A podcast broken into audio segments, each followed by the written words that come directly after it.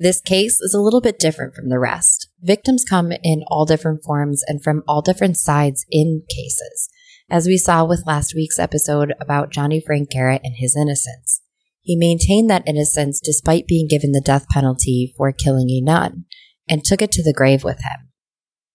This time, we are talking about the falsely accused or the wrongly convicted. This episode gives hope that the justice system is capable of righting its wrongs rather than forcing innocent people to pay the price for someone else's mistakes. This is the story of Adnan Syed, an innocent man released from prison over two decades after his conviction.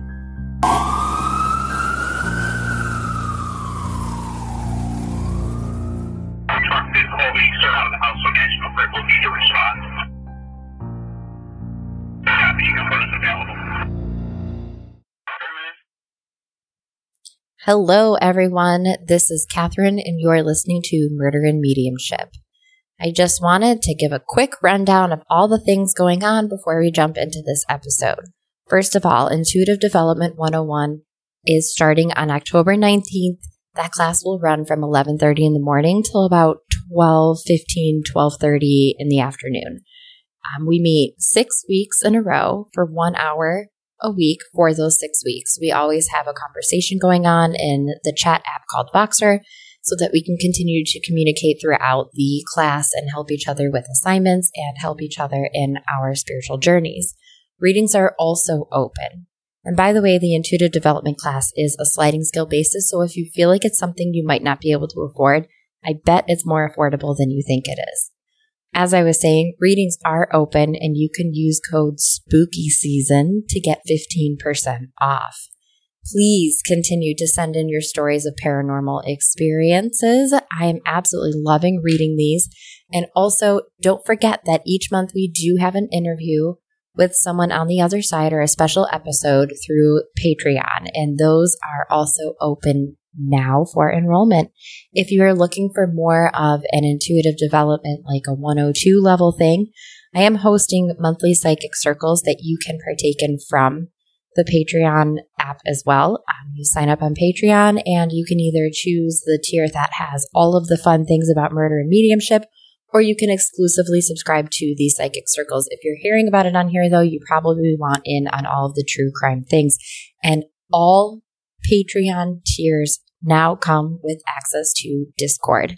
I am so excited as I see all of the things that I can do and communicate with all of my listeners just through Discord and have this running conversation. And I'm really excited to continue to implement new ideas and fun things within that platform. So if you're on Patreon, but you haven't joined in on the Discord conversation, head to our Patreon page and go ahead and look right at the top. There is access to the Discord server from there. If you have questions, feel free to an- or feel free to answer them for me. I obviously have questions. If you have questions, feel free to ask and I will try my best to help you get situated on there. Okay. And with that being said, we're going to get right into this. On January 13th, 1999, Adnan Syed's ex-girlfriend Hae-Min Lee left school around 3 p.m. to pick her younger cousin up from daycare by 3:15, but she never made it there. By 6:30 p.m., police reached out to Adnan, who had said that the last time he had seen her was after classes ended at school, and then reached out to her current boyfriend Don, someone who worked at LensCrafters with her. They got a hold of him around 1.30 in the morning, who, and he had said that he had not seen her. And my understanding is that it took them until then to get a hold of him, despite numerous attempts.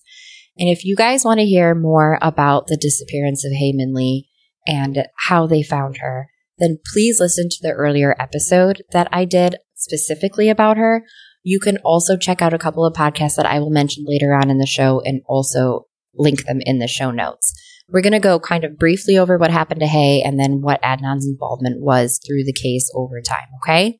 So Adnan wasn't necessarily the first person police had reached out to either. They had been in contact with numerous friends of Hae's in an attempt to find her, including Aisha Pittman, her best friend. I was even surprised to hear how quickly they accepted Hae as a missing person rather than just a misbehaved teenager. They were looking for her within hours of her disappearance, which I feel like on this show and all other true crime platforms, that's unheard of. When Officer Adcock arrived at the Lee residence, her brother handed her diary over, hoping that it would be of service to them. In that diary was a phone number that Young had assumed would be connected to her boyfriend, Don, but it in fact turned out to be her ex boyfriend, Adnan's phone number. Hae was supposed to pick her cousin up on the 13th, but her 1998 gray Nissan Sentra was also nowhere to be found that day. Property around Don's home was searched to no avail, and he was followed up with by another sergeant, Joe O'Shea.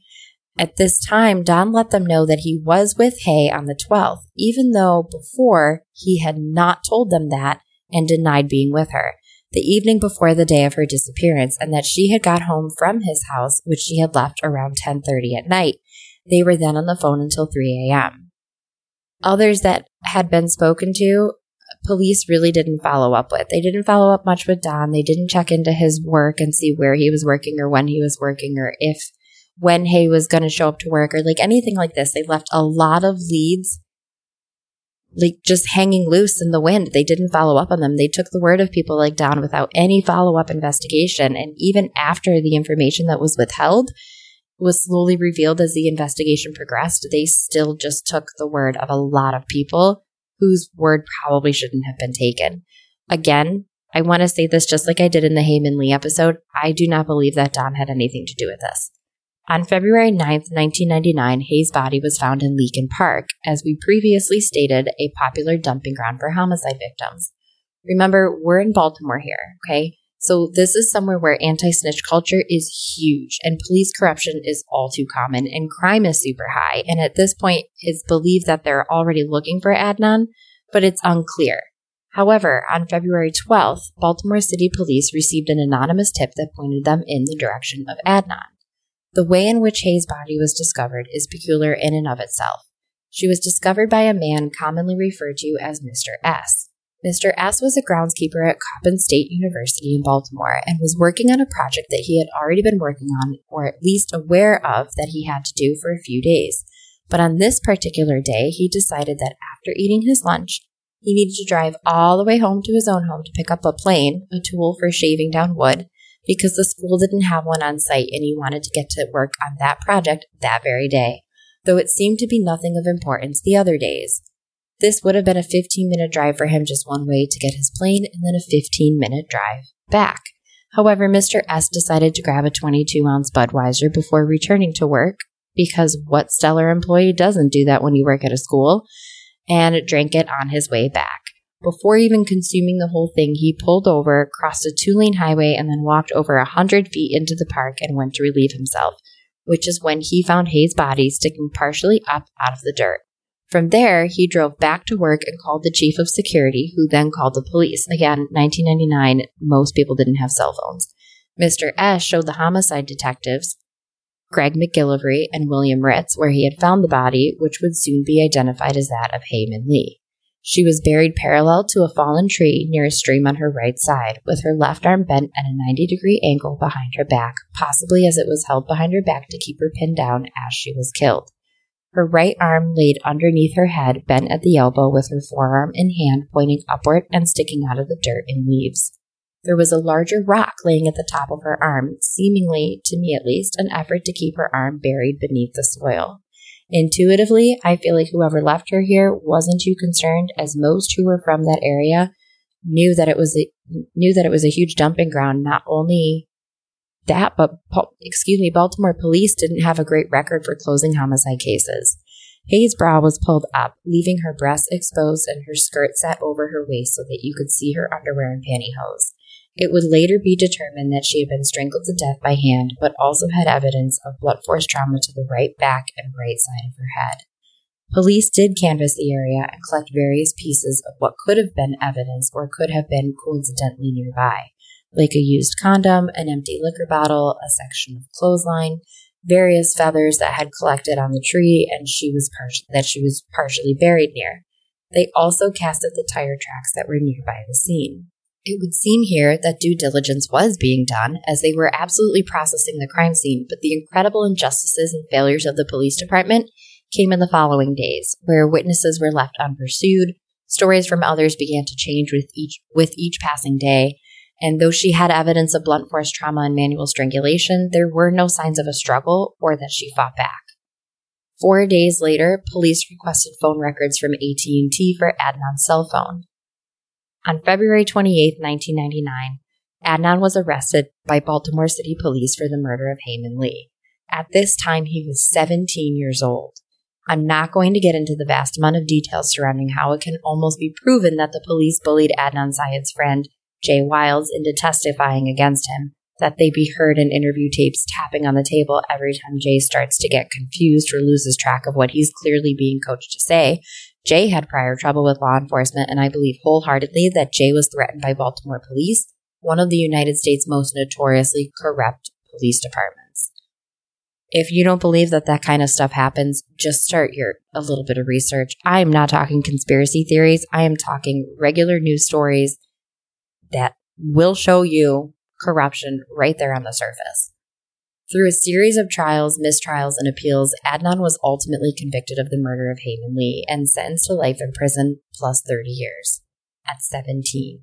He was denied bail during the trial. And this was because of the fact that they had an unsubstantiated fear that he would flee to Pakistan, where the U.S. would have no power to extradite him, and he was essentially the only suspect that police pursued to prove his guilt.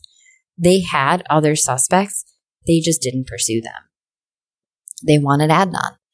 The investigation was far from thorough. Notes were lost, files were missing and destroyed, and Adnan was a Muslim boy at only 17 in a country where anti Muslim rhetoric was already strong and only going to get stronger in 2001. Intuitively, the police used a person, and, and come on, not even just intuitively, but come on. The police used a person of color and the fear he had from the threats they made to pin the crime on an easy suspect, the ex boyfriend. Their star witness was someone who was known to sell drugs and was known to be dishonest, and even had his story changed multiple times over the course of pre-trial, the trial itself, and in the years following the trial. If you want to hear more detailed accounts of the trial against Adnan, please listen to season one of Serial and the Undisclosed podcast. I highly recommend both. For more thorough coverage of the murder of Hae Min Lee, listen to season one of Murderish. I don't need to redo what other people have already done incredibly. I just want to give you an update on what's going on. So, following his conviction, his appeal journey began in 2003. Still maintaining his innocence without getting into too much detail, his lawyer, Cristina Gutierrez, had failed to investigate a crucial alibi witness, Asia McClain, who could place Adnan in the library at the time the prosecution alleged that Adnan was actually in the process of killing Hae. In 2010, Adnan sought post conviction relief because of this. It was not granted. Gutierrez's actions were categorized as strategy rather than incompetence. Again, check out Undisclosed and Serial and decide that for yourself. She would later be disbarred, I believe in 2000 or 2001, for basically being a terrible attorney. She had a lot of different clients complain about her. A lot of people say she wasn't using uh, witnesses correctly. She wasn't doing the best at her job. Her health was failing, so she probably couldn't even be fully present in her job. And she let a lot of people down for it. So, 2010, his post conviction relief was denied. The next appeal was denied in 2014, where his journey continued in February of 2015. The, Mar- the Maryland Court of Special Appeals approved his application for permission to appeal for a potential hearing on the admissibility of Asia McClain's testimony. His case was remanded to Maryland Court of Special Appeals in May on May 18th of 2015, and on August 24th of that year, his attorney C. Justin Brown filed a motion that essentially would show that the cell tower evidence used by prosecution was misleading and never should have been used. It seemed as if things were kind of starting to look up for Adnan when Baltimore City Circuit Court Judge Martin Welch ordered post conviction relief proceedings to determine his eligibility for a new trial. This hearing began on February 3rd, 2016, and it lasted for five days. Asia McClain was finally able to testify. And there's a lot of back and forth over the next few years, all the while Adnan sat in prison. In 2018, the highest court in the state of Maryland, the Maryland Court of Appeals, reversed the findings of the lower courts and denied the request for a new trial. He had made it so far just to backslide. His appeal then went to the Supreme Court of the United States in November of 2019, which ultimately rejected his request for a new trial, citing that they were confident in the overwhelming evidence that convicted him. As an aside, Cristina Gutierrez was in fact disbarred in 2001, just to, just to make sure you guys have the right date there. And the court still called her withholding of testimony, quote, strategy. However, on September 19th, 2022, almost a month ago now, Judge Melissa Phinn of Baltimore City Circuit Court vacated Adnan's conviction in the interest of justice and fairness, citing the prosecution's failure to turn evidence over that could have helped Adnan at trial and that new evidence had been discovered that could have affected the outcome of his case had it been used or known at the time by the defense. Adnan is on home detention out of prison as of September 19th during the 30 day window that prosecutors have to determine whether or not they'll proceed with a new trial or drop the charges altogether. According to the New York Times, prosecutors have found two alternative suspects, though they have not been identified publicly nor have they been charged.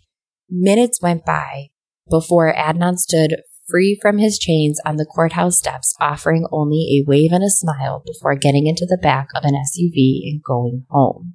Over two decades later. He's still not off yet, though. According to Marilyn Mosby, the state's attorney for Baltimore City, they were waiting on DNA evidence that could help in determining whether or not they would dismiss charges or proceed with a new trial. In 2021, Mosby's office was brought Adnan's case after a new law was adopted by Maryland that allowed people convicted of crimes as juveniles to request their sentences be modified after serving 20 years of their sentence in prison. This request is not exactly what got him out, though. This is just, it's mind blowing to me.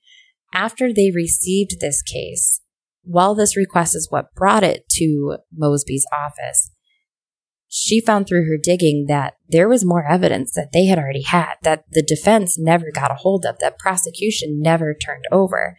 And with considering all of this, prosecutors are required to turn everything they have over to defense and vice versa. And most of this information was available to prosecution, just not turned over to the defense, which could constitute what's known as a Brady violation, and therefore could be grounds to vacate his conviction in and of itself. According to the New York Times article that I obviously will link in the show notes, that gave me most of the information about what has been happening since he was released from prison and what we can expect. I'd like to really wrap with something that I read from it directly, and this is a quote from that article. Mr. Syed's conviction rests on the evolving narrative of an incentivized, cooperating 19 year old co defendant, um, Jay, propped up by inaccurate and misleading cell phone location data. This was so in 1999 when Mr. Syed was a 17 year old child. It remains so today. In other words, they knew it was BS at the time, and someone's finally standing up for it. It's so huge and so, so true. The whole investigation was corrupt, and I already said in Hae's episode that I thought Adnan didn't do it, number one. And number two, I thought he would be released on these charges at one point or another. Hae is absolutely a victim here, and so is her family, but so is Adnan, and so is his family. I don't believe that he will spend the rest of his life in prison. I don't see him going back for the rest of his life for the murder of Hae Lee. I understand how awful her family must feel, but the system didn't do her justice, nor did it do Adnan justice. I hope that my intuition pans out here because I don't see him ever going back to serve the rest of his sentence, and I hope that Hae's family and Hay also get the justice that they so deserve. There are only days left until prosecutors have to announce their decision to proceed and dismiss charges. We will see very soon what comes of this for Adnan. As always, thank you for showing up for another episode of Murder and Mediumship, and don't forget to come back Wednesday for another segment of Coffee and Controversy.